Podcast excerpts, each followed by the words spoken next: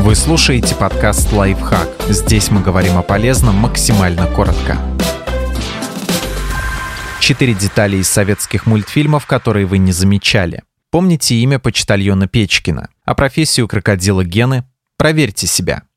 Каникулы в Простоквашино. Как зовут почтальона Печкина? Вредного жителя Простоквашина почтальона Печкина называют исключительно по фамилии, и лишь однажды за все три классических мультфильма звучат его имя и отчество. Во второй серии только приехавшая в деревню мама радостно бросается ему на шею с возгласами «Здравствуйте, дорогой Игорь Иванович». Правда, в ответ Печкин требует выдать ему новую шапку.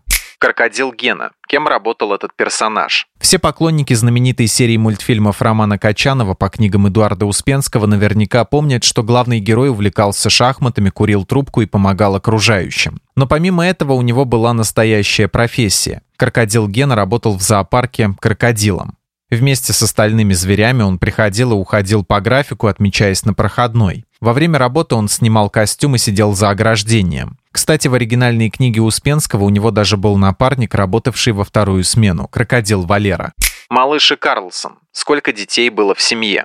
Популярном советском мультике, основанном на серии книг Астрид Линдгрен, малыш почти все время проводит лишь в компании своего нового друга Карлсона. А его родители же постоянно отсутствуют, вероятно, работают. Может создаться ощущение, что он единственный ребенок в семье. Но многие зрители наверняка помнят, как юный герой спрашивал у мамы, не придется ли ему жениться на бывшей супруге брата, когда тот умрет. А вот что вы наверняка забыли. У малыша есть еще и сестра. Все родственники мелькают в самом начале мультика во время застолья. А также потом вся семья, кроме главного героя, уходит в кино. Брата и сестру зовут Босса и Бетан.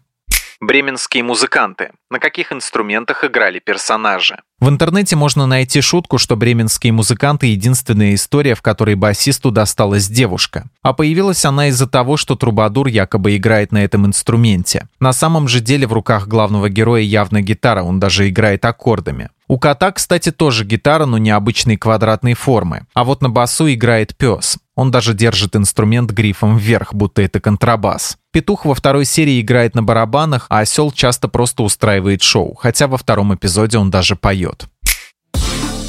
Подписывайтесь на подкаст «Лайфхак» на всех удобных платформах, ставьте ему лайки и звездочки, оставляйте комментарии. Услышимся!